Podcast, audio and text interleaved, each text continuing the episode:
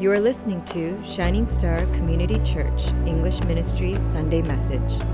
Please visit us at www.shiningstar.life.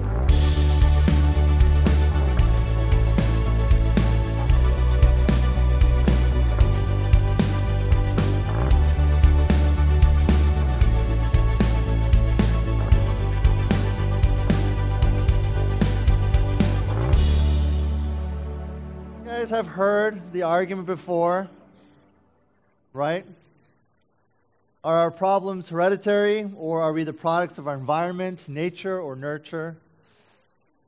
Well, the Bible offers a pretty profound answer with what's wrong with us. So, if you recall in the beginning of our series in Genesis, it takes us back to the day of perfection where everything was just perfect.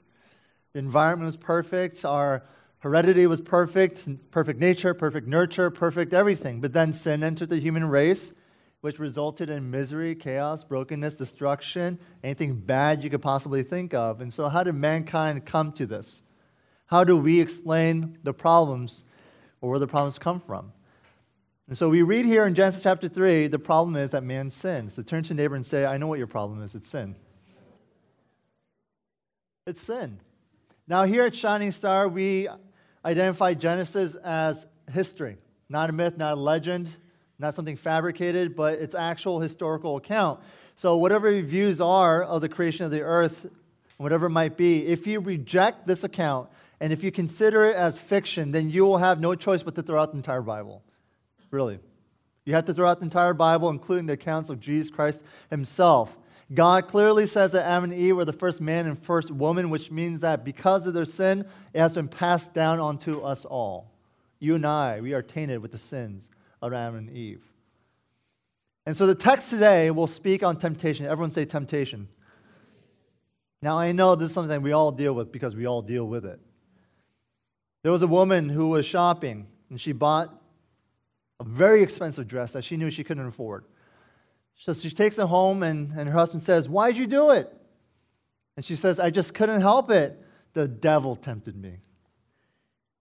And he says, Well, honey, why didn't you say, Get behind me, Satan?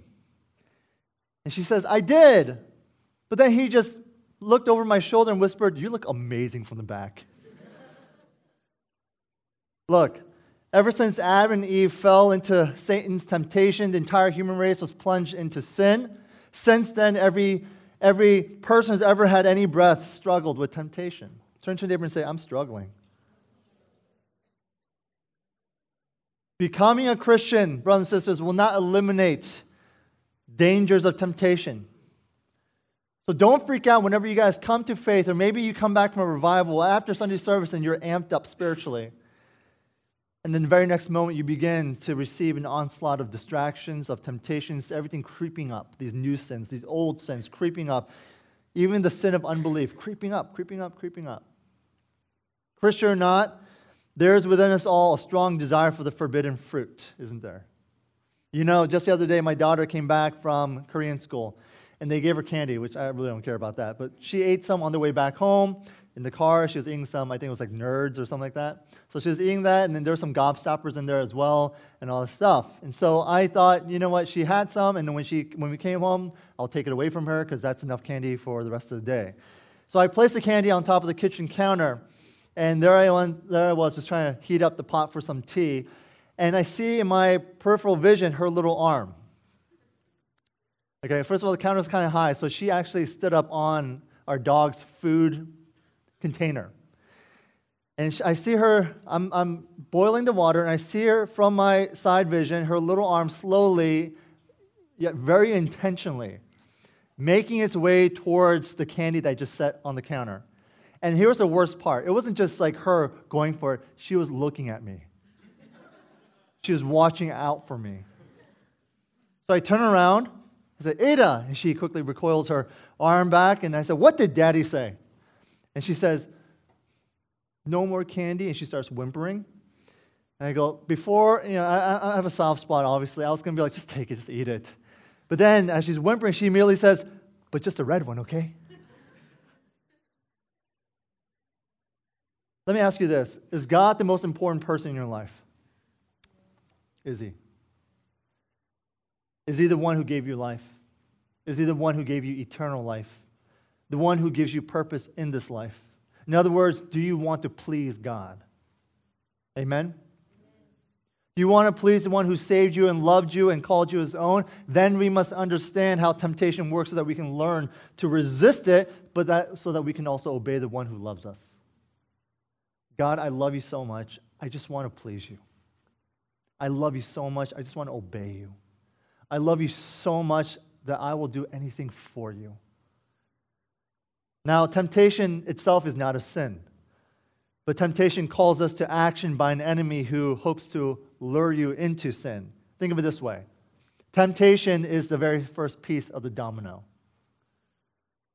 So, from today's text, we learn of Satan's strategy, and quite frankly, it's a pattern of temptation that he used on Eve and Adam that he still uses on us today. So let's get into this by recognizing what this pattern is, right? And so that we won't be ignorant of Satan's schemes and we can ultimately and hopefully, by the grace of God, resist them too. Amen?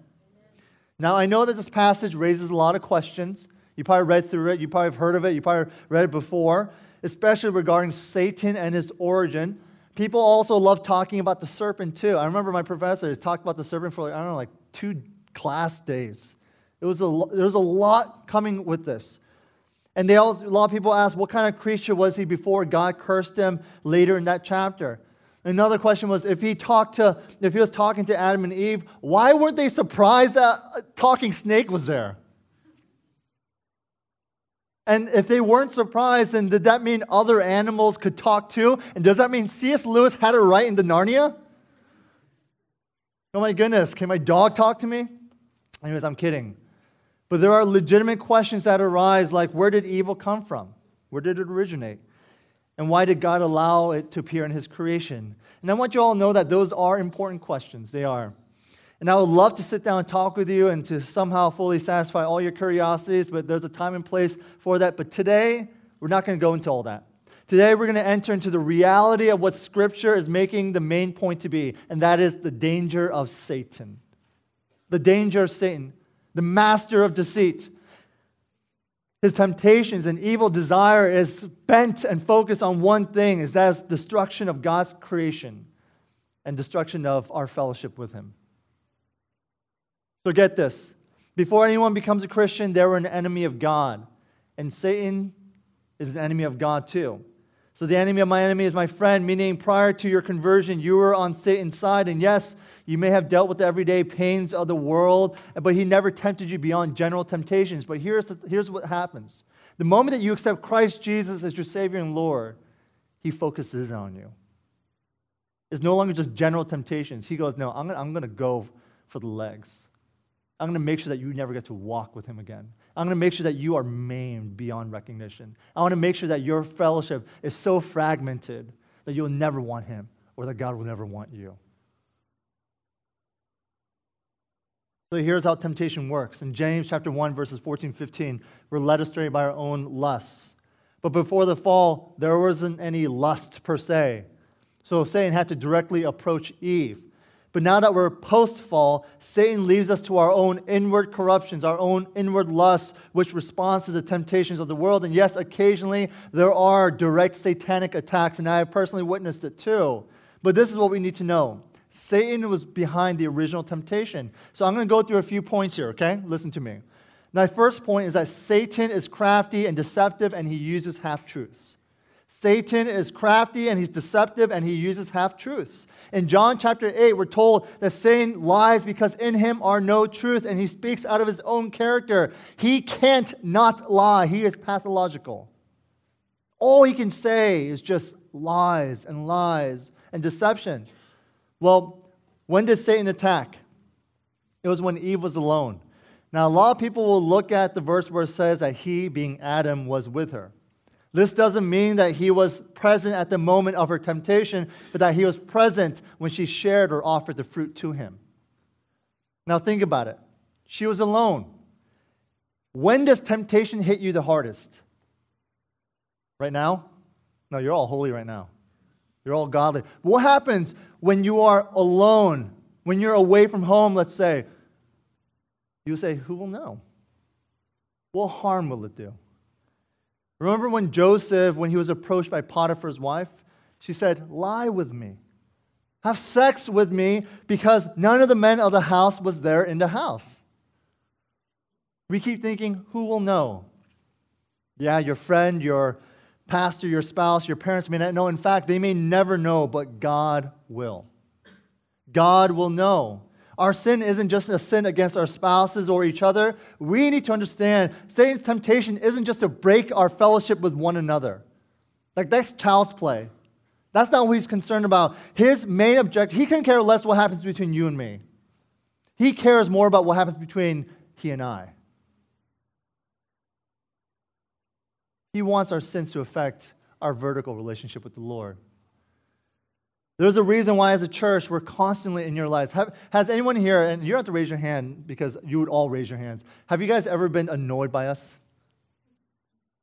Have you ever been annoyed by any of the staff here? Annoyed by, you know, I remember um, this is more of an affirmation towards Jesse, but I remember when uh, the youth kids, when they graduated and, and they you know, gave a gift to Jesse or something like that, and they were just so blessed by him at that moment. But before then, It's so funny. They gave him a card saying, Jesse, you are the most annoying person ever. But now I realize, but now I realize that you loved me and that you cared for me. There's a reason why we as a church, as life group members, as life group leaders, as pastoral staff, as members of this church, why we're always constantly up in your grill. Not because we're trying to be annoying. Honestly, what's easier? Isn't it easier just to like leave you guys alone? Just be like, your problem. Guys, let me tell you, I was a, I was a patrol when I was in fifth grade. I thought that it would, that would yield like the ultimate power. But I became so unpopular in my bus. So, so wild, why are you laughing? So wildly unpopular. I would, I don't know how many demerits I gave and warnings. I would constantly say, sit down, get over there, be quiet, warning, warning, warning. And I was honestly trying to do my job. I was trying to keep peace. I mean, the bus driver loved me. He's like, You're my best friend. I'm like, That's kind of sad. For the sake of accountability, us getting your faces, brothers and sisters, this is why we're saying it's not good to be alone. It's not good to ride solo. That's why life groups are so important. That's why discipleship and weekly accountability, if not daily even, from those you love and trust, it is so integral to your spiritual growth. Amen? So be with one another. Confront each other with the sins that plague your lives and allow for transparency. Amen? All right, my second point is that Satan challenges the authority of God's word. He challenges the authority of God's word. Now, Satan didn't flat out say, listen, God is wrong. No, he planted a lie, a suggestion in the form of a question. Is it really true that God said you couldn't eat from any tree of the garden?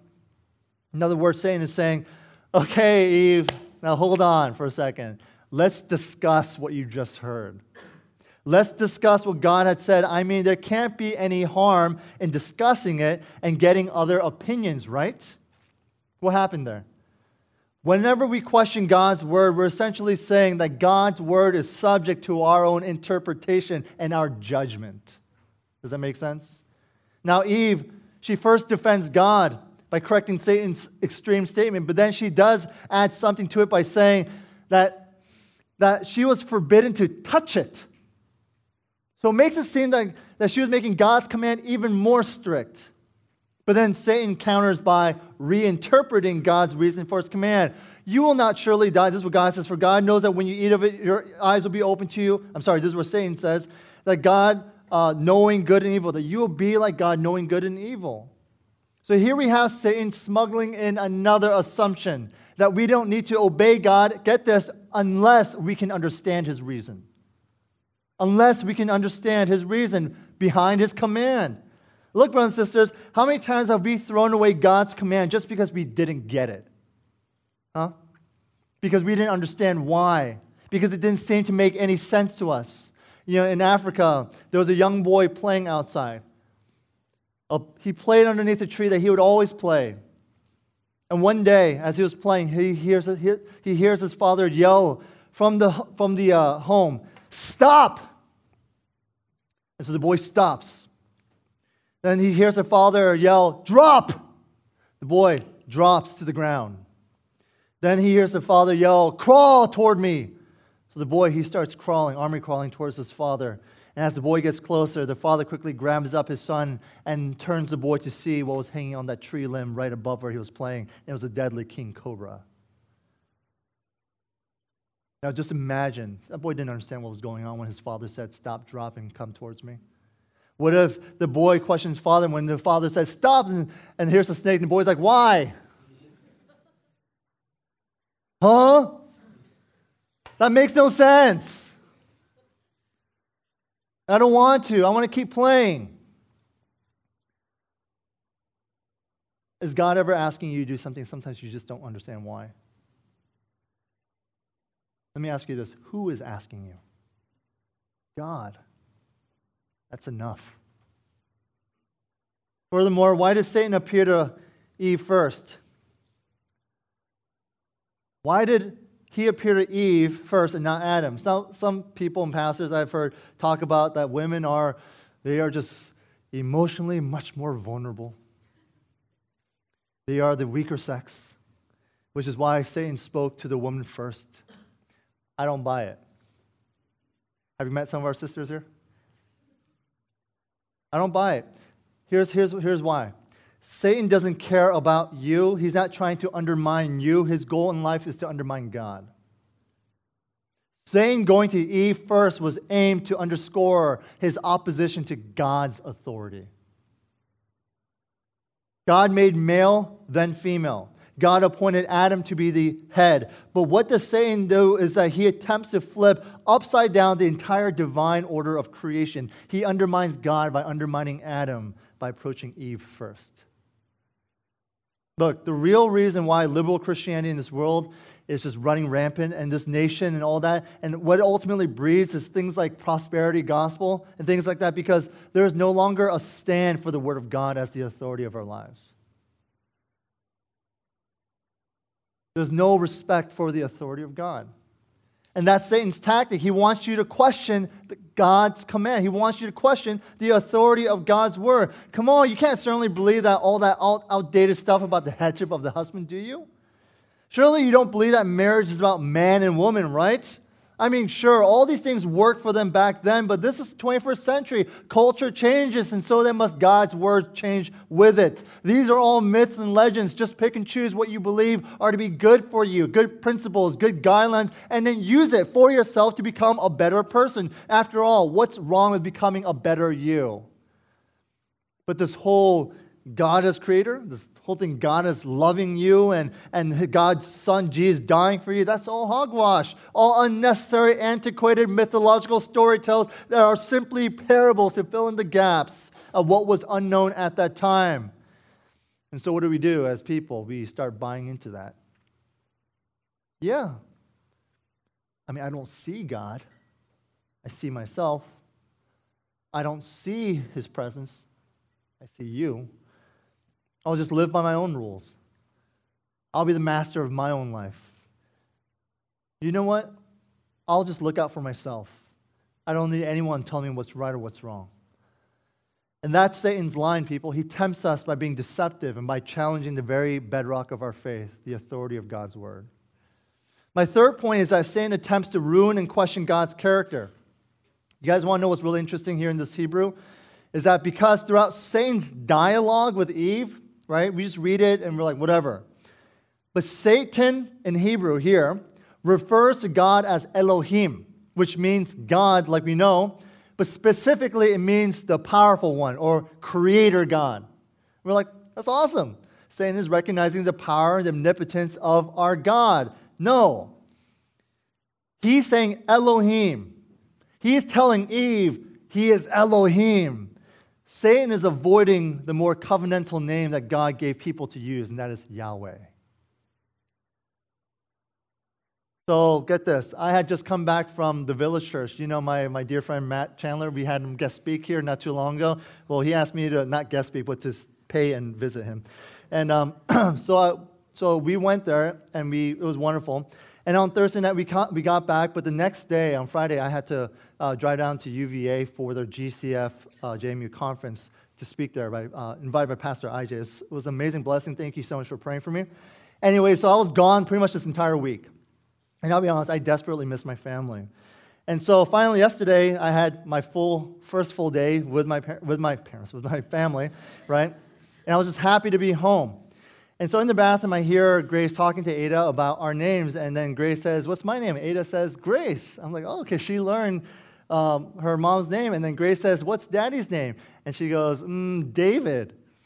Now, I laughed because it was cute and it was funny, but let, let me be honest, a little part of me died. A little part of me died. My little girl, the apple of my eye, called me David. I don't know about you, but it just felt really weird.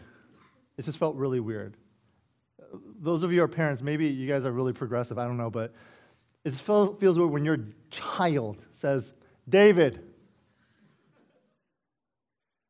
Let me tell you this God is not only God, but He's our Father. The Pharisees hated it when Jesus referred to God as Abba because it implied the deepest of intimacies. Satan wants to make God as distant to you as possible. So he'll do what he can to remove the intimacy of your relationship with him, but also the intimacy of your knowledge of who he is. That he's just some God who made us. That he's just some God who, poof, created us and left us high and dry, that He doesn't hear our prayers, that He doesn't even want our prayers. He, doesn't, he certainly doesn't answer our prayers. He doesn't speak to us through His Word. He doesn't care about the pain that I've gone through, the suffering of my life. He just doesn't care. So, yeah, maybe I can't really understand what's happening in the beginning, so I'll concede that He is God, creator of the universe, but He certainly doesn't care about my world, about my life, about my pains. He's just Elohim and Satan he uses these exaggerations to make God seem harsh. God had not said that Adam and Eve could not eat from any tree. He said he can only eat, not eat from one tree. God said they could freely eat from any and every tree but one. But why? But the way Satan says it sounds like God was prohibiting everything. He's exaggerating. Satan again is trying to impugn on God's character by making Eve focus on what she couldn't eat rather than all the things that she could eat. And that's what Satan does. He makes us focus on the negative. Have you guys ever wondered that? Constantly on the negatives. Aren't we so isn't it so easy to be bitter and negative? I mean, let me tell you, we've heard this before, right? You can remember nine negative things about a person, but it's hard to remember that one good thing. And so we keep thinking of the pain rather than perhaps the spiritual refinement that's happened that God is putting us through Satan he wants us to focus on the hopelessness, on the brokenness, rather than the healing aspect and grace of God. Satan wants us to focus on the what ifs rather than the beauty of what's now. So here we have Eve drawn into, the, into Satan's line of thinking because now her response really magnifies the strictness of God, but also softens weirdly the judgment of God for disobeying. Remember, God said, From any of the tree of the garden you may eat freely. But then Eve reproduces God's command and she weirdly omits the words any, surely, and then she adds the words or touch it. God also says, You may surely eat of any tree of the garden, but the tree of the knowledge of good and evil you shall not eat, for in the day that you eat of it, you shall surely die. But again, Eve, when she's talking, having this conversation with the serpent, with Satan, she omits the word surely, like as if she doesn't really believe that the judgment will happen to her anytime. She's falling into Satan's trap by changing the character of God to suit herself to fit more to her liking. Eve was already wavering, her legs were already shaking.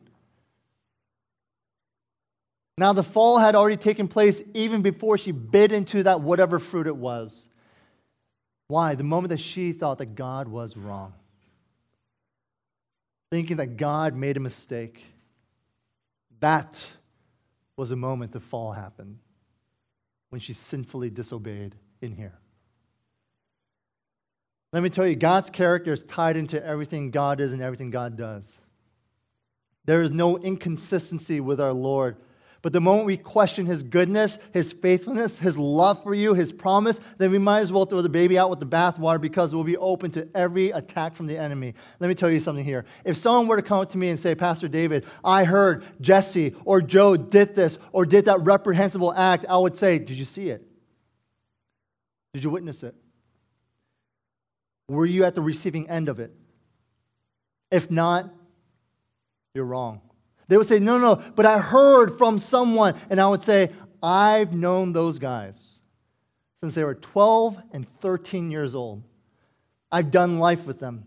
I've seen them mad. I've seen when they were happy. I know what ticks them off and I know what brings them joy. I know what their favorite food is. I know, what's, I know what they hate. I know what their weaknesses are and I know what their strengths are. I know their moods. I know their hearts. You've got the wrong guys because that's not who they are. So I don't care about your rumors. I don't care about what you've heard through the grapevine. You don't know who they are, but I do.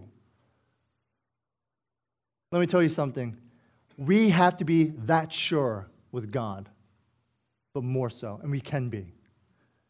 Because Satan will challenge and question your view and understanding of God all the time when you feel abandoned and hopeless, like life has totally rejected you, your, maybe your significant other abandoned you, maybe your child is totally being rebellious, maybe your job totally imploded and they kicked you out, and everything is just gone. You're thinking, Where am I? Who am I? And you feel abandoned and hopeless. Satan's gonna say, I told you. I told you God doesn't care about you. I told you that you need to figure things out for yourself. You need to protect yourself. You need to save yourself. Forget about God. Forget about the church. They're not going to come help you. They're all they're going to do is just pray for you. No, they will do nothing for you. It's just you against everyone else in this world. You see, you got nothing else but you. Guess what? That's when we say, Get behind me. You have no idea who my God is. And we can quote all the passages we want, and I'll say in Isaiah 49 15, the Lord says, Can a woman forget nursing her child or have no compassion for the son who has come from her womb? Even they may forget, but I will never forget you. What do we do when we are challenged like that? In the face of all these satanic lies and deceptions, we must speak the truth of God. That's how we survive. My fourth point is that Satan always tries to contradict God's judgment. You shall not die, Eve. This is the first judgment, by the way, that God places upon us, and it's the first doctrine, the first teaching that Satan actually rejects or denies. God is saying, Look, I'm telling you, don't, don't, eat from that, don't eat from that tree. It's serious. You will die. You will be separated from me. You will live in torment. You will leave an everlasting impact upon you and all of creation. You will surely and certainly and ultimately die. But what does Satan say? He says, Sin isn't that serious. Come on. Everyone does it, everyone can get away with it. Now here's the irony and confusion of Satan's remarks to Eve, because at one point, get this, Satan questions God's goodness, right? That if God is really totally good, and that if he's truly generous and loving, then why would he prohibit us from eating from all any of the trees? But now Satan implies that God is too good.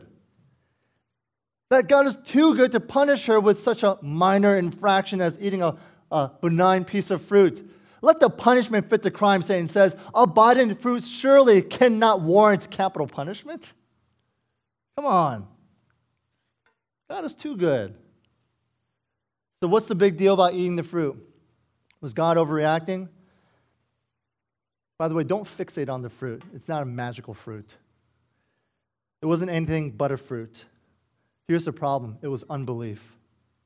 It was rebellion. It was disobedience. It was pride. God had given them all that they needed. He has shown them again and again and again how good He is and how loving He is. And they had every reason to trust and live for Him in peace and obedience, and yet they still sin. You see, Satan says in verse 5, You'll be like God. Remember, I said Satan is the master of lies and deception? He's also the master of half truths.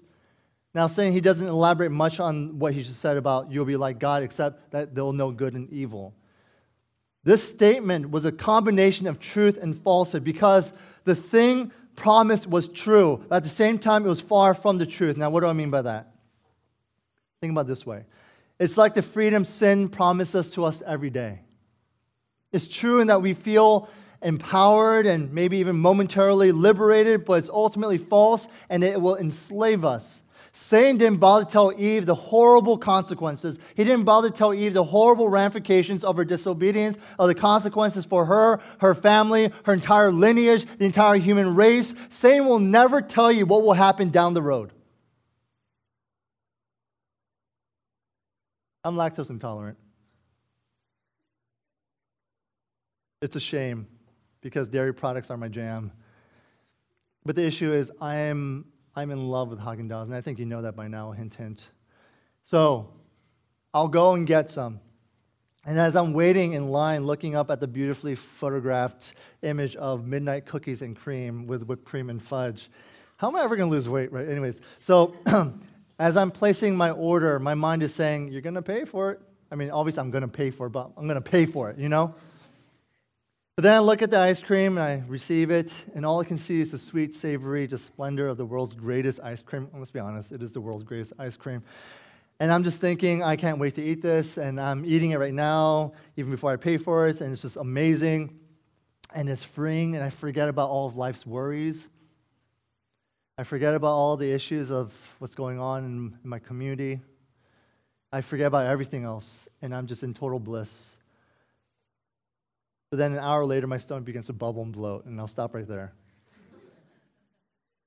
Temptation is always like the allure of a new car. It's new, it's shiny, and you can see yourself driving with top down and in the convertible, and it's amazing, but then you've really kind of failed to realize, remember the car payments, the insurance, the maintenance, the fact that maybe it's a gas guzzler.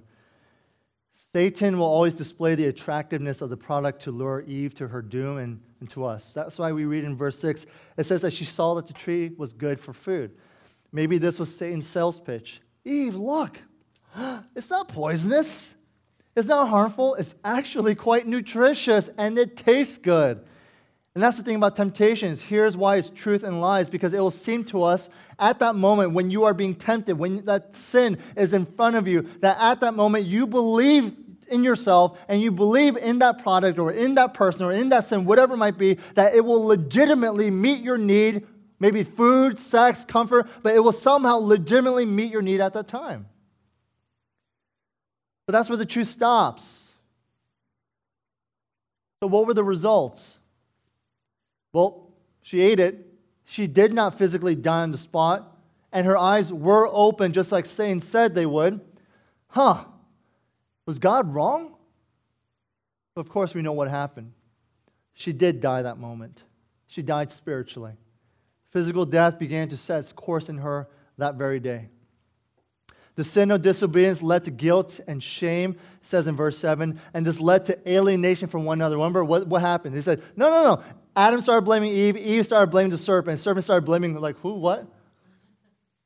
Alienation from one another, but also alienation from God. This became the beginning of a series of sins and tragedy because their first son murdered own bro- his own brother. People were killing, raping, pillaging, living in complete darkness and rebellion. People think, get this, that to get that to if you go away from God and you pursue after personal experience, self-discovery, you pursue after reason, after science or rationale, whatever, all that is a pathway to wisdom. It is not. It is not a pathway to wisdom. Wisdom comes from fearing God and obeying Him. So, what happens now? We need to be wise when it comes to new teachings or new doctrines, which means that we need to constantly, constantly, daily affirm the authority of God. Not just on Sundays when you hear me spew it out to you, but every, every day, may you just envelop yourself with the word of the Lord and say, This is true. You know, the conversations I have with non believers typically end this way. I say, So, what's your authority? They say, It's them, or society, or it's their parents who raised them. But that's all subjective because it changes from one person to another, from one family to another, from one nation to another. I can't personally bank my life on something that is inconsistent and self contradictory. I need a higher authority than the word of man, I need the word of God. But we also need to affirm God's character. And the only way to do that is by knowing what He is, who He is, through His Word. Satan will do everything he can to malign and twist your view of who God is. But like you know your spouse, like you know your child, like you know your siblings or your parents or your best friend, you can say to Satan, That's not who my God is. I'll tell you who he is. And like Joseph told his brothers, You meant evil against me, but God, he meant it for good. How in the world, in the midst of all that suffering and trial and tribulation, can Joseph of Egypt say something like that? Because he knew who God was, and he knew that God was sovereign over anything and everything of his life. Look, brothers and sisters, if you're defeated by temptation and sin, let me say this God in his mercy has provided the way of deliverance. Say hallelujah. Ever since sin entered the world, we were limited. We could do good, but would not be good enough. We could be good, but would not be good enough. How amazing, get this, that even in the midst of God's judgment upon Adam and Eve, can you imagine for a second that God in his love created Adam and Eve and loved them and lavished upon them and says, Be with me, obey me, and you'll experience the fullest of life with me. And they rebelled and they disobeyed. Do you, can you imagine the heartbreak? Could you imagine the fellowship that was so perfect and united and amazing and glorious was completely fragmented and fractured, and God had to make judgment and place judgment and condemn Adam and Eve, and yet, get this, he was still so in love that in the midst of his judgment upon Adam and Eve, that he was still so madly and romantically and divinely in love with his children that he made a way of grace that he made a way of grace and mercy through the promise of a Savior. Let me say this, brothers and sisters, and this is what I'm going to end with. Satan does not care about you, but he does care about what happens between you and God. And he wants to hurt God as much as possible. So, what happens when we sin? It brings guilt and it brings shame. And let me tell you, guilt and shame are so powerful that even a beloved child from it will keep them from approaching their parent and still worse, guilt and shame are so powerful that it makes the beloved child question the love of the parent. The worst thing anything my children could ever say to me as our father is not I hate you. I can hear that a million times and I'll still not hurt them or hate them. They can say I hate you. No, the worst thing that they could possibly will ever say to me is this You don't love me. Dad, you don't love me. And that's what guilt and shame does. Guilt and shame says, God, you don't love me. Your love is not big enough. Your love is not good enough to bring me to you. Guilt and shame keeps us, keeps us from coming to God for forgiveness. It keeps us from experiencing the fullness of His love. And worst of all, it makes us question His love for us that He displayed those 2,000 years ago, where we say up on that cross, it was not good enough. Brothers and sisters, we will be tempted. The promise of the Lord is that He has given us the power to overcome and be victorious in Christ Jesus. A life of holiness and godliness is what we ought to pursue, but that does not mean we will live a perfect life. But does mean that in your weakness, that you are constantly going to the strength of God, that you're constantly asking God to replenish you and for, your for the Spirit of God to empower you. And this is a daily taking. Every single day you have to go before the Lord. But most importantly, when we do slip and when we do fall, which will happen, that that guilt and shame won't keep you from coming to Him. It won't keep you coming. Every single day, if you sin, brothers and sisters, go. Go to the Father. Go before his throne of grace and say, Lord, I am sorry for I've sinned against you, against heaven and earth, and Lord, would you receive me? And God says, Yes, because I love you and because of my Son, Jesus Christ. You see, it's not by our merit, it's not that we have to somehow build ourselves up to receive His grace. He says, It's already upon you because of my Son, Jesus. I pray against guilt and shame I pray that it would not ruin your lives, that it would not rule your lives, but instead you allow the grace and mercy of God to cover over you. Amen. Let's pray.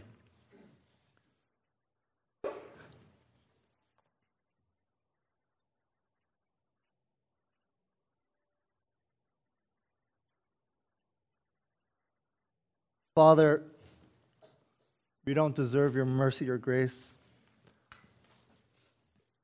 In fact, God, we're not even worthy to gather the crumbs from under your table. But I thank you that you have redeemed us by the blood of your Lamb. And so, therefore, it is in his name that we can approach you and approach the throne of grace and strength and trust, Lord, that you will be the one to keep us from falling. And it is by your power that you help us to live and walk in a way that is holy and good. Lord, we know that as soon as the service ends, the moment we get out and leave through these double doors, that sin is crouching right at that exit. And it's seeking to devour us.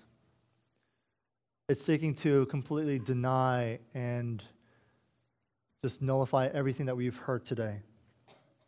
But Lord, we do believe that greater is He that is in me than He is in the world. You have given us the power of the Holy Spirit to resist the many temptations that come our way. So I pray practically right now that you would give us insight and wisdom and discernment to recognize the temptations that are knocking at my door.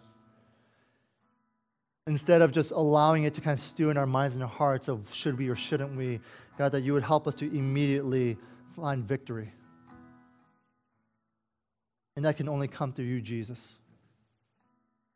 I pray for a daily just submission and surrendering and, and relinquishing of our might, of our pride, of our egos, of everything, good and bad, to you.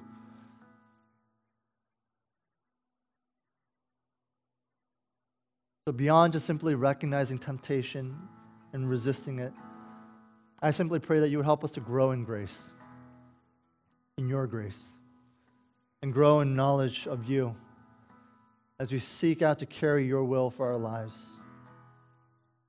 So we thank you so much that we're not alone in this and that you have called us, your saints. You have called us to persevere. You have called us to run the race, to fight the good fight. And that you, Jesus Christ, will be with us to the ends of the earth. Brothers and sisters, can I give you just a moment before we go into our last song to repent and to give up whatever it is, that temptation that has been banging at your door saying, Let me in, let me in. And that you would give it up to God. That you would know who He is, that He is God. I'm not sure, maybe Satan is trying to question your allegiance or question God's character. Stand firm in His word. Maybe right now God is telling you, hey, you don't know enough about me. Maybe right now it's a call for you to really start digging into who He is.